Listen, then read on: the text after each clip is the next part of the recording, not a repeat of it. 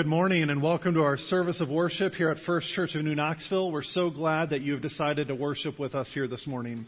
Our prelude today is a new song the praise team will be singing for us, and quite appropriate, especially all that we've been through as a nation, as a community these past few months. It's called "I Want to Go to Church."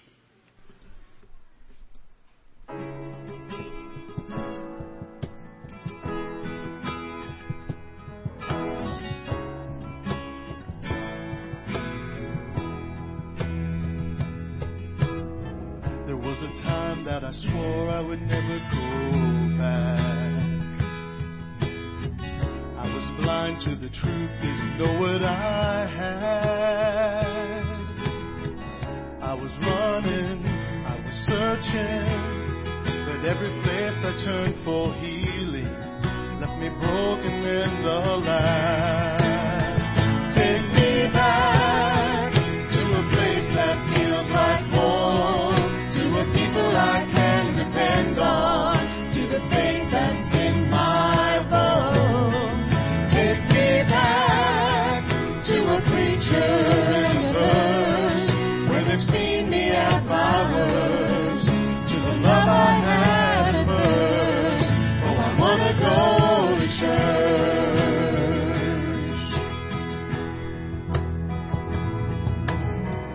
Tried to walk on my own, but I wound up lost. Now I'm making my way to the foot of the cross. It's not a trophy for the winners, it's a shelter for the sinners, and it's right where I belong.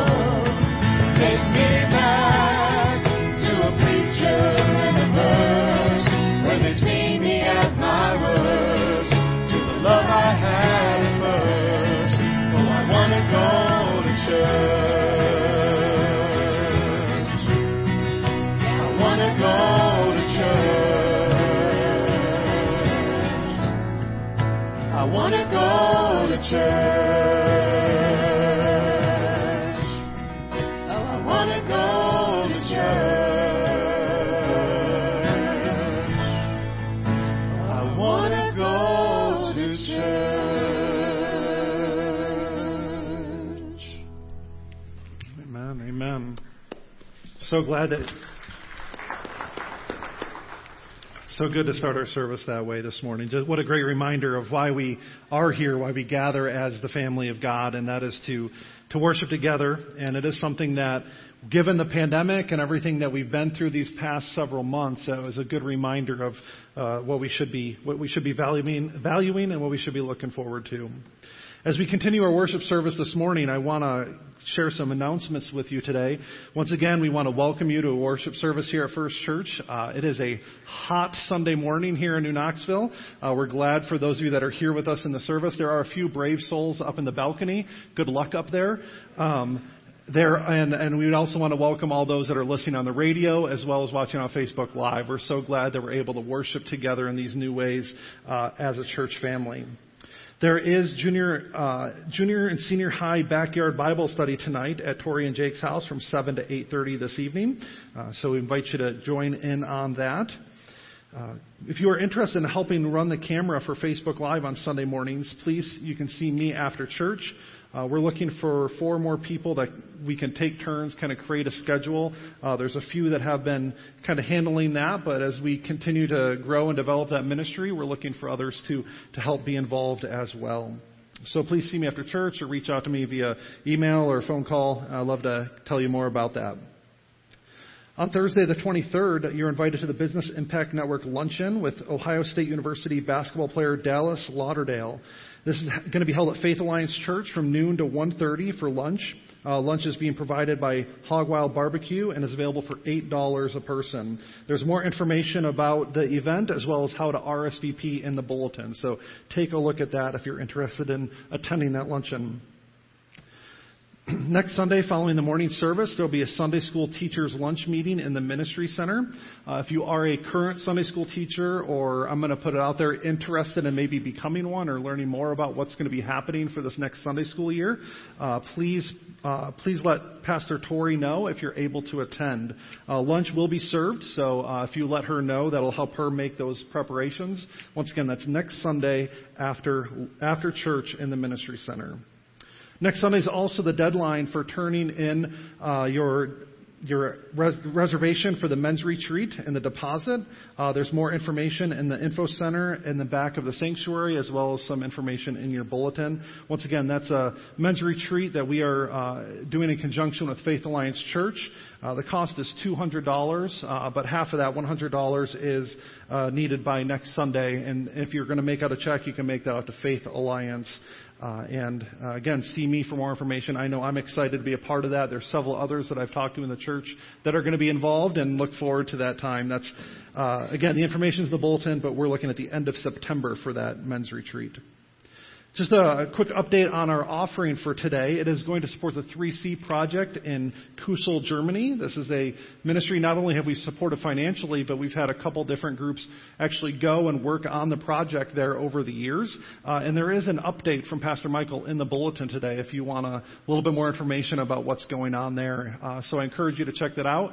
And our offering this morning is going to be going to support that ministry. There's several other announcements in the bulletin. I encourage you to check those out. Uh, this time, if you're able, I invite you to stand with us for our call to worship this morning, which is from Psalm one eleven. Praise the Lord. I will extol the Lord with all my heart, in the counsel of the upright and in the assembly. Great are the works of the Lord. They are pondered by all who delight in them. Glorious and majestic are his deeds, and his righteousness endures forever. He has caused his wonders to be remembered. The Lord is gracious and compassionate. He provides food for those who fear him. He remembers his covenant forever. He has shown his people the power of his works, giving them the lands of other nations.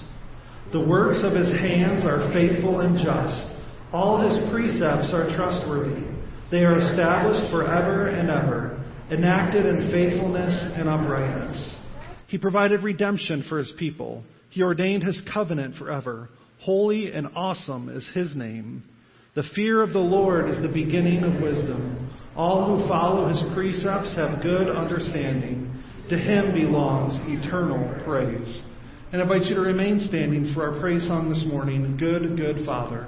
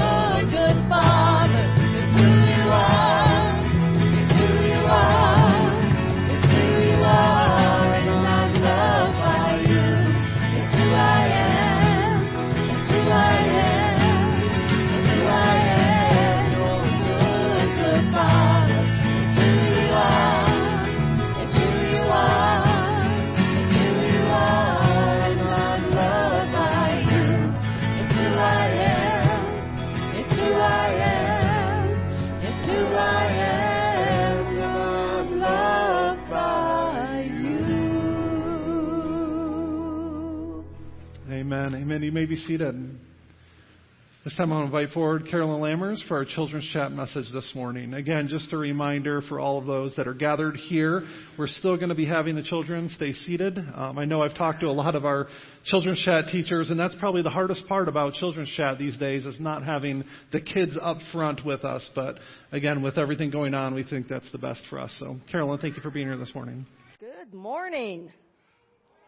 Oh, I have with me a stick. I was told it was kind of a pathetic stick, but it's a stick, okay? But I have one heck of a stone. Whoa, okay. A stick and stone. Have you ever heard anything like sticks and stones may break my bones? And what's the rest of it? But words will never hurt me. How many believe that? Do you believe words can't hurt you? Hmm. I bet you all the grown-ups in this church building have remember a time when they were little and somebody said something that hurt them. How many of you remember that? I was fifth grade, and my best friend told me my new glasses were ugly.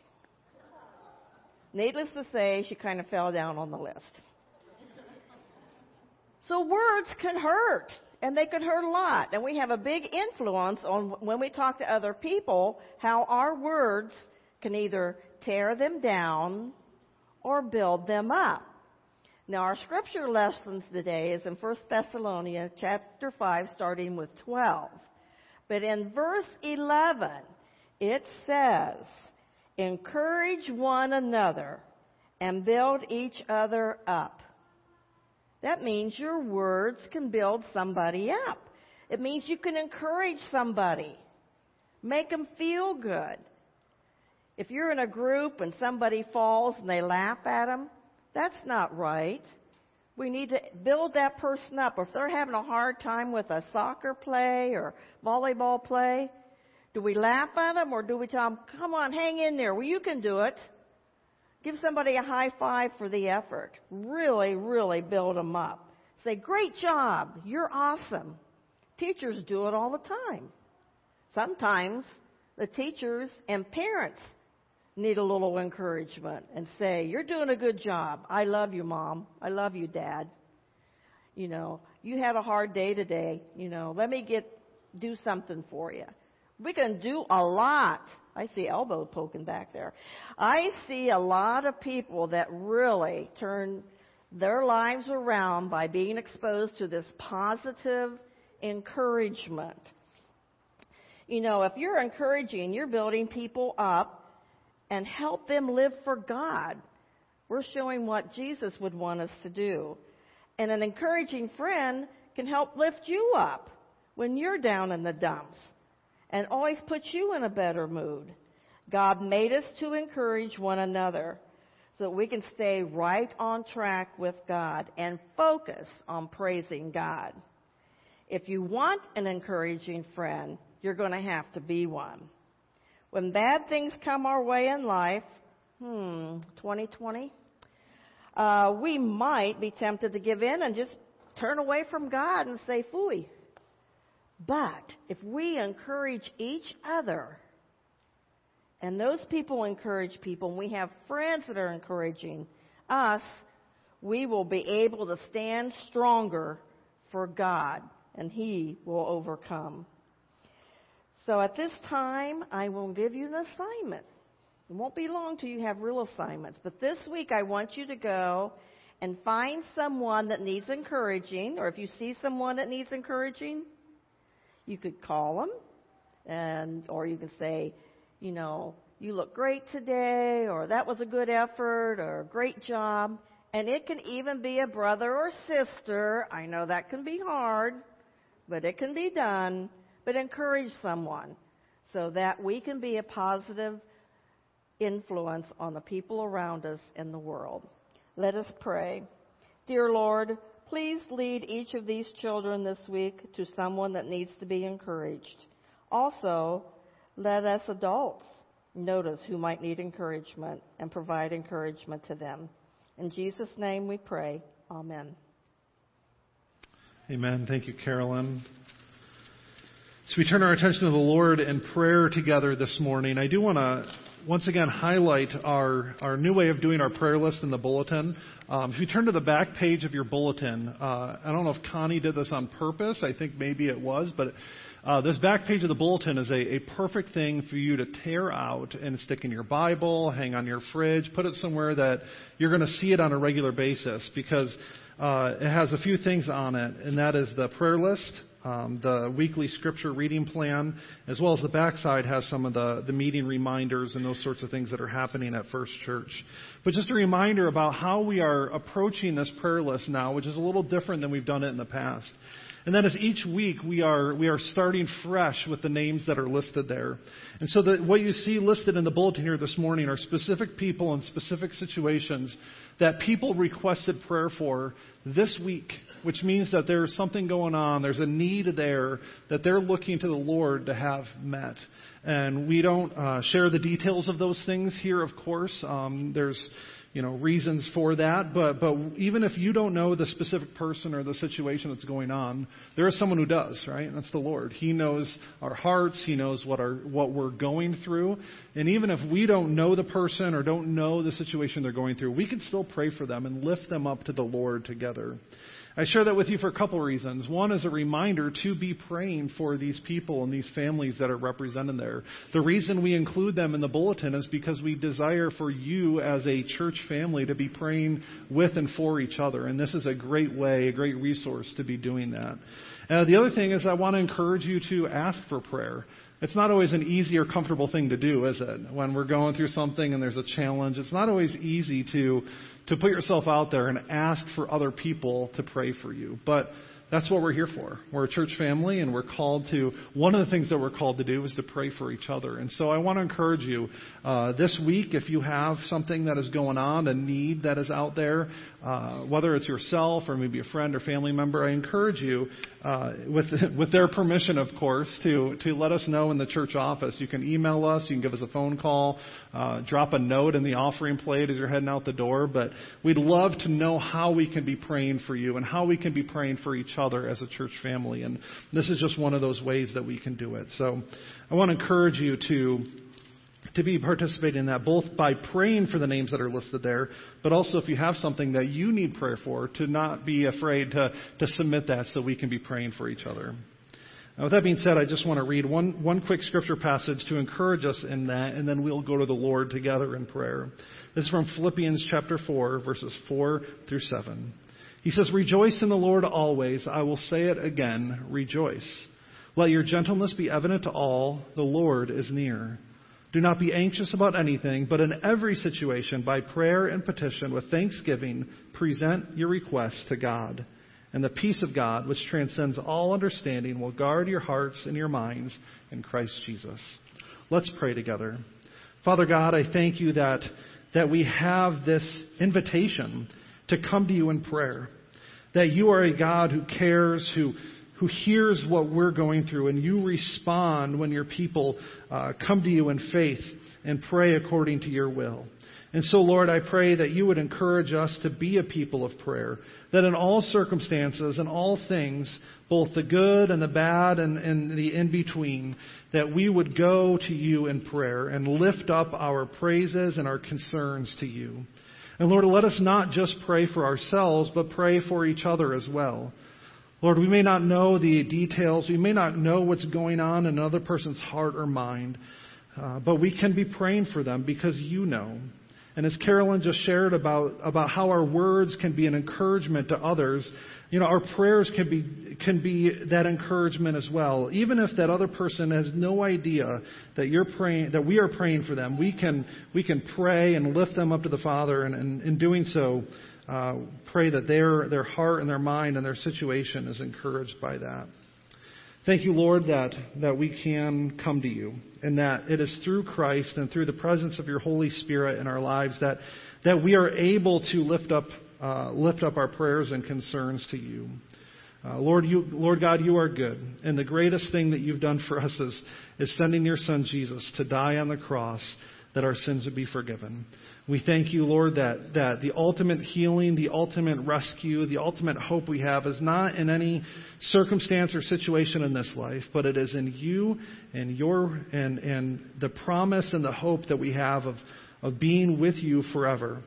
Uh, Lord, help us to embrace that eternal life and help us to realize that, that though it is a forward-looking hope, it certainly impacts the way we live here and now. So, Lord, in all things, help us to be dependent on you, on your Son, Jesus Christ, and his work on the cross, and, of course, your Holy Spirit living within us.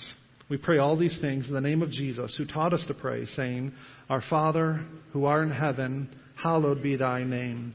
Thy kingdom come, thy will be done, on earth as it is in heaven. Give us this day our daily bread, and forgive us our debts, as we forgive our debtors. And lead us not into temptation, but deliver us from evil. For thine is the kingdom, and the power, and the glory forever. Amen. Amen. Again, if you're able, I invite you to stand and sing our next song with us. It is the hymn, Great is Thy Faithfulness.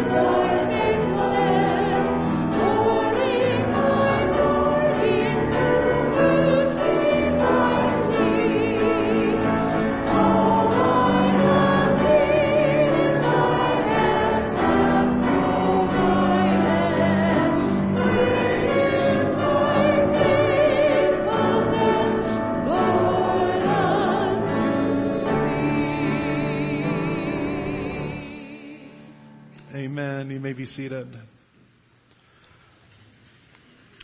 Our scripture reading today is from First Thessalonians chapter five, verses twelve through twenty-eight. If you have your Bible with you, I invite you to open up with me to those pa- those words and follow along. If you have a phone or tablet and like to follow along there, that's an option as well. And, of course, the words are also printed for you in your bulletin. But uh, whichever whichever form that takes, I encourage you to follow along as I read God's Word together, uh, as I read God's Word out loud and we hear the words of the Lord together. Once again, that's First Thessalonians chapter five, beginning with verse twelve. Now we ask you, brothers and sisters, to acknowledge those who work hard among you, who care for you in the Lord, and who admonish you. Hold them in the highest regard and love because of their work. Live in peace with each other. And we urge you, brothers and sisters, warn those who are idle and disruptive. Encourage the disheartened. Help the weak. Be patient with everyone. Make sure that nobody pays back wrong for wrong, but always to stri- always strive to do what is good for each other and for everyone else. Rejoice always. Pray continually. Give thanks in all circumstances, for this is God's will for you in Christ Jesus. Do not quench the Spirit. Do not treat prophecies with contempt, but test them all. Hold on to what is good and reject every kind of evil. May God himself, the God of peace, sanctify you through and through. May your whole spirit, soul, and body be kept blameless at the coming of our Lord Jesus Christ.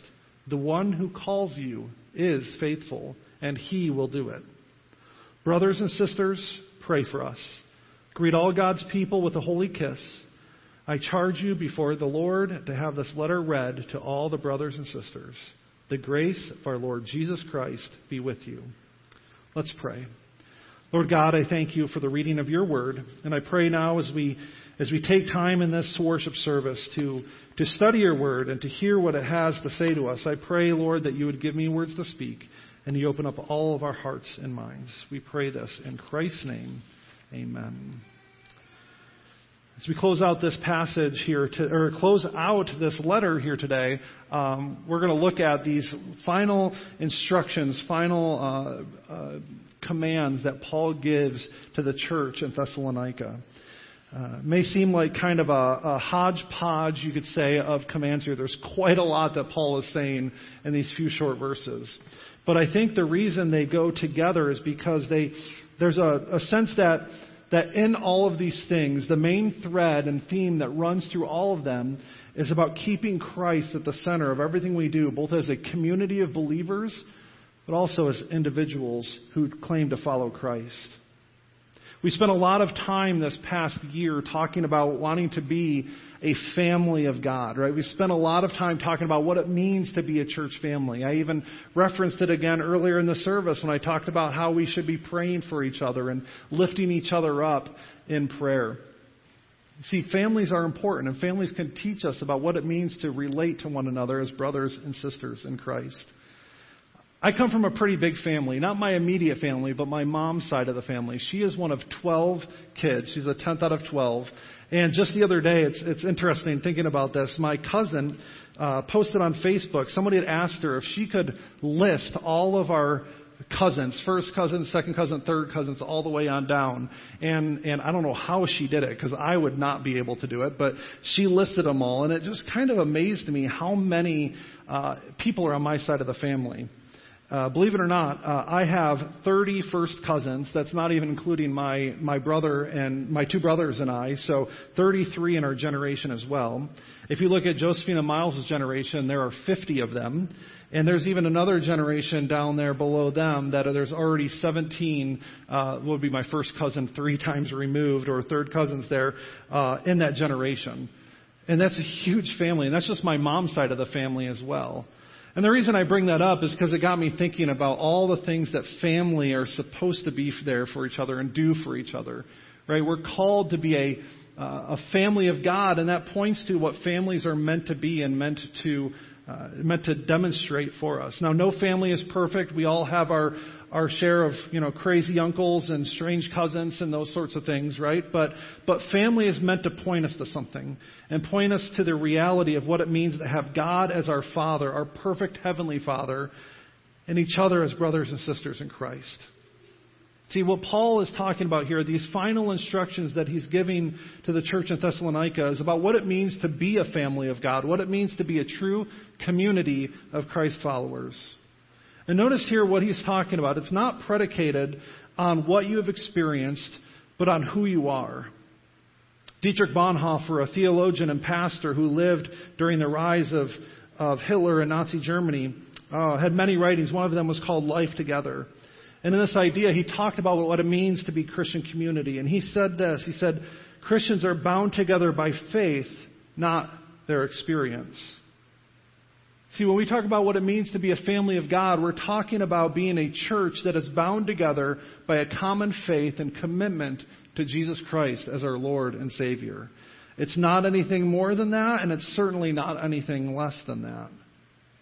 God's people come from all sorts of backgrounds. Some, some are important, some maybe not so much. Some come from wealthy backgrounds, some from poor. In that sense, their background does not matter. You can have two people with completely different life experiences, yet they're united together as one in Christ. That's why Paul says in Galatians chapter three, verse twenty-eight, he says, there is neither Jew nor Gentile, slave nor free, male nor female, for we are all one in Christ Jesus our Lord.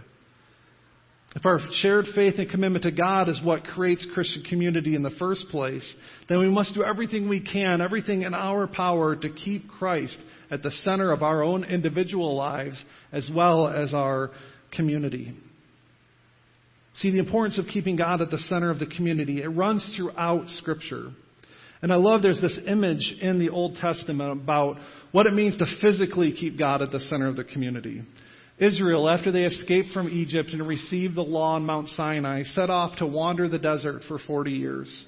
And throughout their entire wandering, they kept this formation of their camp.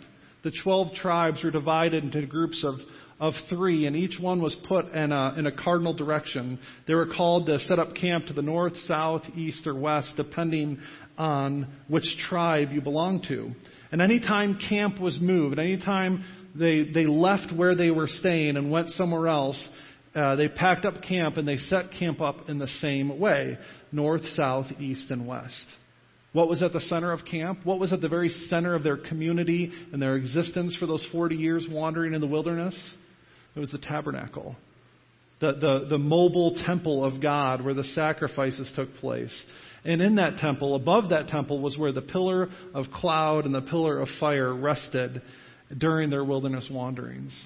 And so in a very real sense, this community, as they were wandering the wilderness, had Christ, had, had God at the center of everything they did, in a very real physical sense, to remind them of how they were supposed to keep God at the center of their lives as well. Now, we don't have a, a pillar of cloud or pillar of fire to, to, to surround or anything like that these days, but the same idea is still true. We need to keep Christ at the center of everything we we do, whether it's our individual lives or our community lives. We keep God at the center by worshiping and obeying Him. When we study His Word and sing His praises and, and live a life that's devoted to following Him, that's what it means to keep Christ at the center. And to avoid these things, right, to avoid worshiping Him, to avoid obeying Him, to avoid studying His Word and singing His praises, means that we're ultimately keeping something else at the center of our lives instead of Christ. All right, think about that. No matter no matter who we are or what we're doing, there's something that's at the center of our lives. I was reminded this morning as a small group got together to pray, right, that sometimes that thing at the center of our lives is us, right? We are surrounding, our, we put ourselves and our desires and our wants at the center, and that's what makes all of our decisions, and that's the what inspires us to live a certain way. But even when we put ourselves at the center, we are what we're doing is we're creating an idol of ourselves. So I want to encourage you to think this morning, what's at the center of your life? What are you putting at the very core of your your life? What are we as a church putting at the very core of who we are? And if it's anything other than Christ, we're in the wrong, right? That in, a, in and of itself is idolatry. And so as Paul is closing out his letter, this first letter to the Thessalonians, he addresses how as a Christian community they can keep Christ at the center. In a sense, he's following up directly with the passage that came before us. And even as Carolyn demonstrated for us in Children's Chat and reminded us, The previous section, which dealt with the Lord's return, with the second coming of Christ, ended with those words, therefore, encourage one another and build one another up. Right? That was the purpose of that section. Paul was teaching them about Christ's return so that they would be encouraged to live holy and blameless lives in the present. And then here in these final words, he's going on to spell out what that looks like for them. And we can divide this section then into several parts. And that's what I want to run down uh, with you today. Kind of cover this list and group them together in a few different ways. And so first we're going to look at these first couple verses, all about what it means to, to lead and respect leadership within the church. Notice here, and, and throughout Scripture as well, leadership is not just a title. It's not just a position or office. Leadership is about what you do and how you live your life. It's a recognition of how someone functions within the community as a whole. Paul here says that, that leaders are those who work hard, who care for and admonish the church. And therefore they deserve respect because they do those things, not just based out of a, a particular title or office. True leaders are those that work hard, care for, and admonish the church. When I was in high school, I played football, and, and my la- my junior and senior year, we had a new coach, and he really went about trying to trying to restart and, and set the culture and set the tone for us as a program. And one of the things that we did was during practice time, we spent time talking about John Wooden. Some of you may know who John Wooden is. He was a famous basketball coach at U C L A back in the, uh, I believe, in the sixties, fifties through seventies in that time frame. And he's very well known for being one of the most successful coaches in N C double A history. In fact, while he was at U C L A, he won ten national championships in a span of twelve years. And people look at him and think, all right, what, what makes a good coach? What makes a good program? And you may think that they focused a lot on the skill and a lot of attention on the fundamentals of what it means to be a good basketball player and, and all that's involved in the technical side of the sport. But Wooden is most well-known, one of the things he's most well-known for is what he called his pyramid of success. And that's what we studied when we were, when I was in high school, and we talked about this. And again, if you were to look at the pyramid, you'd think it would be filled with things like uh, about what it means to be a great basketball player. But let me read you some of the things that are on this pyramid of success. At the foundation are things like industriousness, friendship, loyalty, cooperation, and enthusiasm. You go up a row and there's things like self-control, alertness, initiative, intentness. Going on up, condition, skill, team spirit, poise, confidence, and then it's a peak, competitive greatness.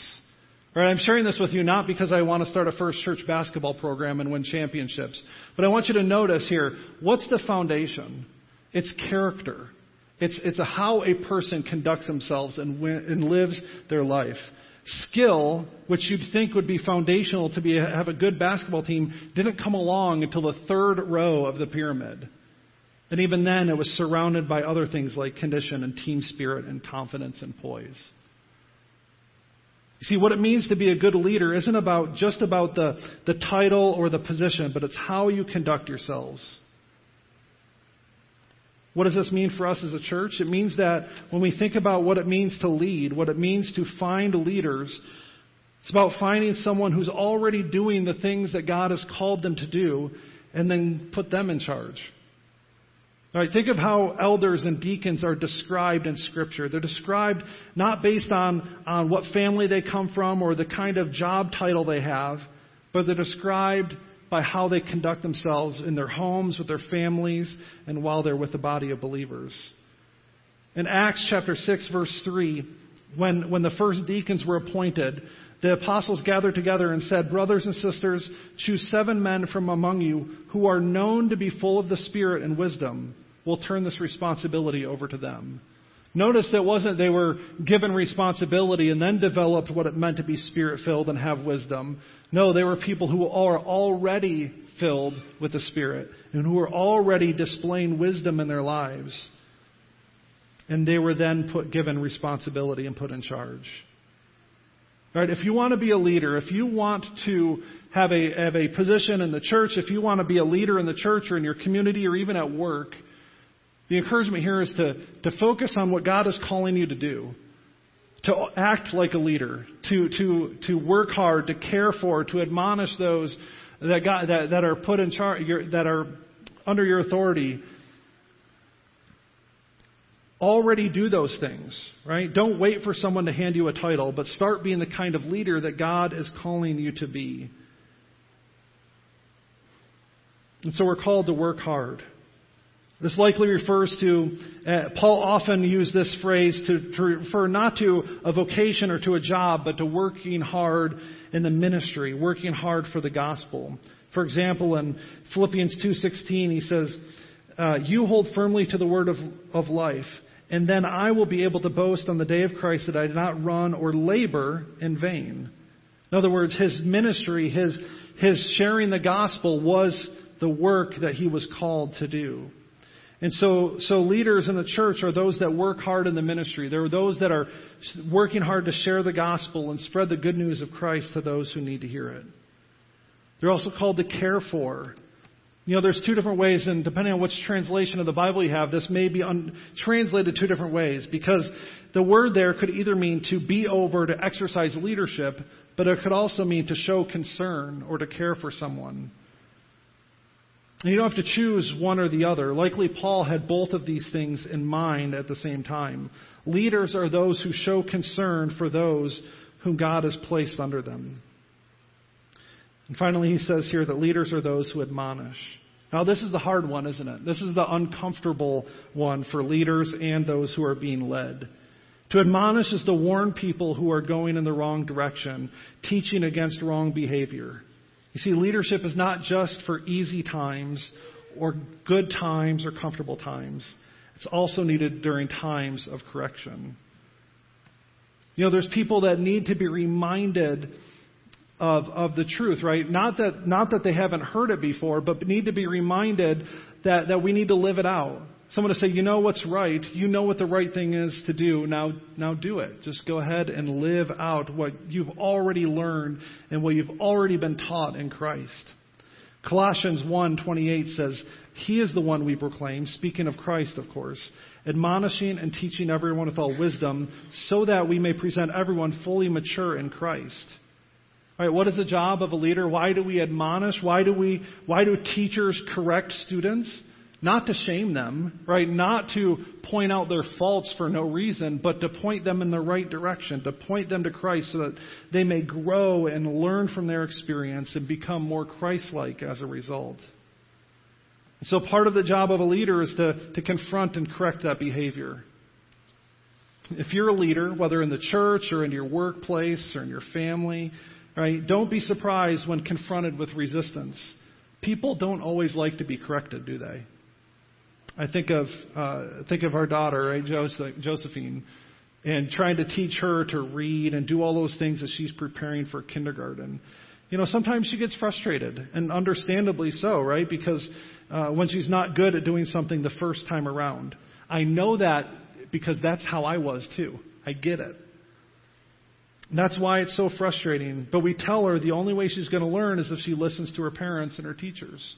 But that's true for all of us, not just somebody preparing for kindergarten, but, but for all of us. We need to listen to those who are trying to guide us and correct us. And so if you're under someone's leadership, don't be surprised or irritated when a leader tries to correct you. Pruning is never fun for the plant, after all, but it's necessary and important. Why do leaders go to the trouble? Why bother with all of this admonishing and correcting and caring for those that are under them? Well, we care. Leaders do it because they care for you as they do, uh, care for they, you in the Lord. Notice that in the Lord is a really important part of that commandment there. It's a mutual recognition of Jesus as Lord. And that's how that relationship can work there, because if I'm committed to Jesus Christ as Lord, and if you're committed to following Jesus Christ as Lord, then there's a common ground there that we can work from. That's why it's so important to keep Christ at the center of everything we do. It makes leadership, it makes discipleship possible. And notice here again, a reminder that the respect for the leaders is based on what they do, on how they lead. It's never good to have blind loyalty for a person or towards a title. It's important to recognize good leaders for who they are and, and honor and respect them, and also challenge them to be better leaders in everything they do as well. But leaders aren't the only ones that are called to minister, right? He goes, Paul goes on to describe how we all as a Christian community are called to care for one another in verses fourteen and fifteen. Right? We're all meant to be involved in the ministry of the church. It's not just meant to be reserved for a few select people like myself or Pastor Tory or elders and our deacons and our trustees. Right? We're all called to work together to spread the gospel and share the good news of Christ. You've probably heard of the ninety ten rule that happens in a lot of churches, right? ninety percent of the people do ten percent of the work in ministry, right? That's common in a lot of churches in a lot of ways. But that's not the way it should be. We're all called to work together to, to minister to each other. And there's several aspects here that he, he spells out for us that we're all called to be involved in. He says to warn those who are idle and disruptive. This is just like admonishing, as, as we talked about just a moment ago. Right? We all have a responsibility as a community to look out for one another. We want each other to, there should be a sense of support and a desire to see each other grow in Christ. It's a community effort, right? People, we shouldn't just sit around and watch leadership do all the work. We're all in this together. In First Corinthians chapter twelve, verse seven, Paul reminds them, speaking of the gifts of the Spirit, he says, now to each one the manifestation of the Spirit is given for the common good. Notice he says each one there. That's important because that means that if you are in Christ, if you have committed your life to Him, and if you have trusted Him, that means that you have been given the Spirit, and you have been given gifts of the Spirit for the work, for the common good. That means we all have something to contribute, every single one of us. And we need to remember that and celebrate that. We need to encourage one another. We need to help the weak. We need to be patient. Those are all, all things that we should be striving to do as Christ followers. You know, there are people among us that are that are suffering, that are hurt, that are downtrodden. And we need to be aware of those people. We need to, we need to be aware of those situations and do what we can to help them. In Proverbs chapter three, verse twenty-seven, the author there says, do not withhold good from those to whom it is due when it is in your power to act. Here's the thing to remember is it's always in our power to act. It's always in our power to do the next right thing. And so if you see your brother or sister in need, whether that's a, a need of a word of encouragement or a need of some maybe material supply, right? We need to be willing and able to do what we can to help them out, to encourage them, to help them, and of course be patient with them. We need to also learn to keep our focus on God as a community, right? Everything is meant to be done in community. He lists off three things in rapid succession here that are important for us to remember. He says, rejoice always, pray continually, and give thanks.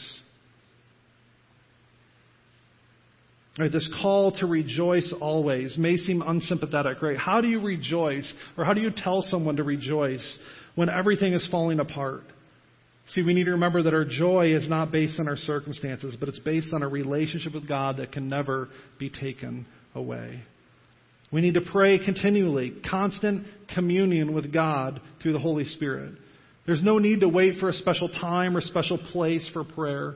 We can and should pray anytime and anywhere. And we're called to pray, not, again, just as individuals, but as a community as well. One of the things I always appreciate on Sunday mornings is when we pray together the Lord's Prayer. You know, no matter what, uh, you know, your background is or, or what church you maybe you grew up in, that's the one thing that Christians from, from Jesus' day till now have been doing is praying the Lord's Prayer together. And it's such a, uh, a way to, to come together as a community and focus our attention on Christ. And we're called to give thanks in all things, in all circumstances. And that's because God can use all of our circumstances for, for His good and for our glory. In Romans eight twenty-eight, very familiar words, we know that in all things God works for the good of those who love Him, who've been called according to His purpose. So we're called to rejoice always, to pray continually, and to give thanks in all things. When we learn to do those as a community, as individuals, but also as a church family, it really changes our perspective, doesn't it? Because when we rejoice in all things, when we when we keep our hearts and our minds attentive to the Lord in prayer, when we are learned to give thanks no matter what our circumstances are, what it's that's doing is it's keeping Christ at the center. Right? It's taking the focus and the attention off of ourselves and off of our situation and putting it on Christ. And that way, when we're able to do that, no matter what we're going through, no matter what we're experiencing, whether it's a global pandemic or a loss of a job or the death of a loved one, right? When we're able to keep our focus on Christ, it gives us the strength to face whatever challenges come our way. It doesn't mean we're never going to suffer. It doesn't mean we're never going to have hardship, but it gives us something to hold on to in the middle of it. Then this last section, he reminds us that we need to keep Christ at the center of everything we do in our worship together. He reminds us to not quench the Spirit. Don't resist what God is wanting to do in your life or wanting to do in our church family. The Spirit often works through word, through His Word, through prayer, through the exercise of spiritual gifts. Sometimes it's just that simple nudge in the back of our mind on what to do or what not to do. And we need to be willing to allow God's Spirit to work in us and through us and not ignore the work that he want, He's wanting to do. He especially mentions prophecy here, right? Prophecy, that's the idea that, that God is speaking to us primarily through His Word and by His Spirit, right? It's intended for the common good. Again, First Corinthians twelve seven says that these gifts of the Spirit are given for the common good. They're meant to build each other up and and encourage one another. And we need to always do so with, with Christ at the center and with Him in our minds. He says here that we're called to test these prophecies, test the Spirit. And that may, the question is, how do we do that? Well, first and foremost, we need to compare all prophecy and teaching to Scripture itself. In the Reformation, there was a rallying cry, sola scriptura, which means Scripture alone. That doesn't mean that God's Word is the only authority. There are, there are certainly a place for creeds and for other useful tools in teaching God's people. But Scripture has the final and ultimate authority in all matters of life and faith. And so if a teaching contradicts Scripture, then it's not from God. If someone says they feel led to do something, but it leads to unbiblical behavior, then that's not from God either. Again, that's why it's so important to keep Christ and His Word at the center of everything we do, because it's that is the standard by which we're called to measure and judge all other things. See, the role of prophecy in First Corinthians fourteen three uh, is threefold. He says, those who prophesy speak to people for their strengthening, for their encouraging, and for their comfort. And so we're called to listen to God. And the only way we can do that, the only way we can know what is from God and what is not, is by keeping Christ at the center, keeping His Word at the center of everything that we do. It's interesting, at the close of this letter, Paul says, Paul reminds them of the importance of reading this letter out loud, right? The public reading of Scripture. What we do here on Sunday mornings is so important. But it doesn't. It shouldn't stop here either. We're also called to be in God's Word on a regular basis on our own. And the reason for that is because He is faithful. He is faithful, and He is He is working in us. He's working in us as individuals, but He's also working us in us as a community to make us more and more like His Son, Jesus Christ. Right? Sanctification is His work. I love the way that Paul spells it out in this prayer for us, and I want to I want to read this again for you as we close our time in His Word together. It's a, the prayer in verses twenty-three and twenty-four. May God Himself, the God of peace, sanctify you through and through. May your whole spirit, soul, and body be kept blameless at the coming of our Lord Jesus Christ. The one who calls you is faithful, and He will do it. Right? We struggle sometimes, don't we? We are not always faithful. We stumble and fall because we are all sinners in need of a Savior. But the good news is that Jesus is faithful, right? He will never turn His back on us. He will not disown us. As long as we respond to Him in faith and allow His grace to transform us through and through, then He will continue to work in us what is pleasing to Him, right? He will continue to draw us to Himself.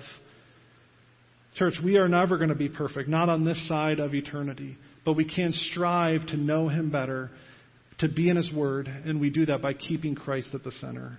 And when we do that, He is faithful. Let's pray. Lord God, I thank You for Your Word. I thank You, Lord, for that I thank you that we can keep you at the center of everything we do. Help us to do that, Lord. It's not easy, and we can't always do it on our own, but in you and through the power of your Holy Spirit, Lord, help us to live for you this day and all the days to come. We pray these things in Christ's name. Amen. Our closing song today is uh, another praise song called His Mercy is More. And it's a reminder of what I just shared with us, that His mercy is certainly greater than our sin. That though we struggle at times, we know we can look to Him for the forgiveness and the grace that we need. I invite you to stand and sing our closing song with us.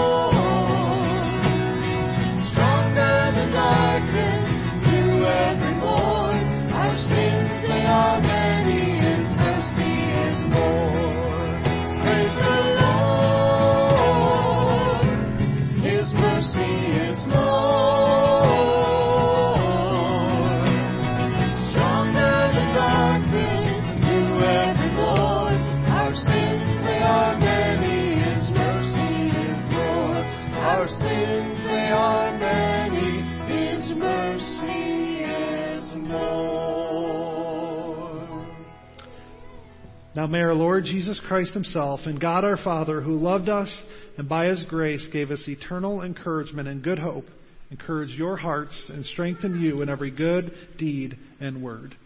Amen. You may go in peace.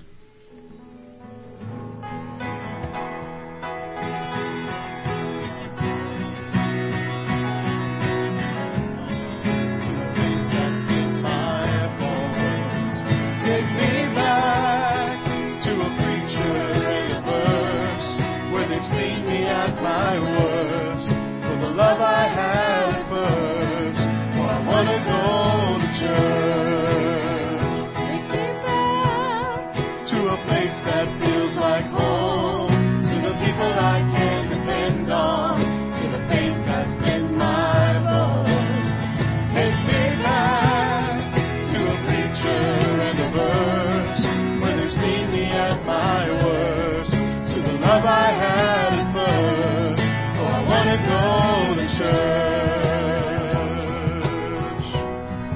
I want to go to church.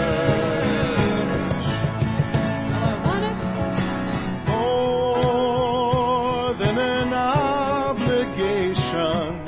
It's our foundation, the family of God. I know it's hard, but we need each other. We're sisters and brothers. Take me back to a place that feels like home, to a people I can depend on.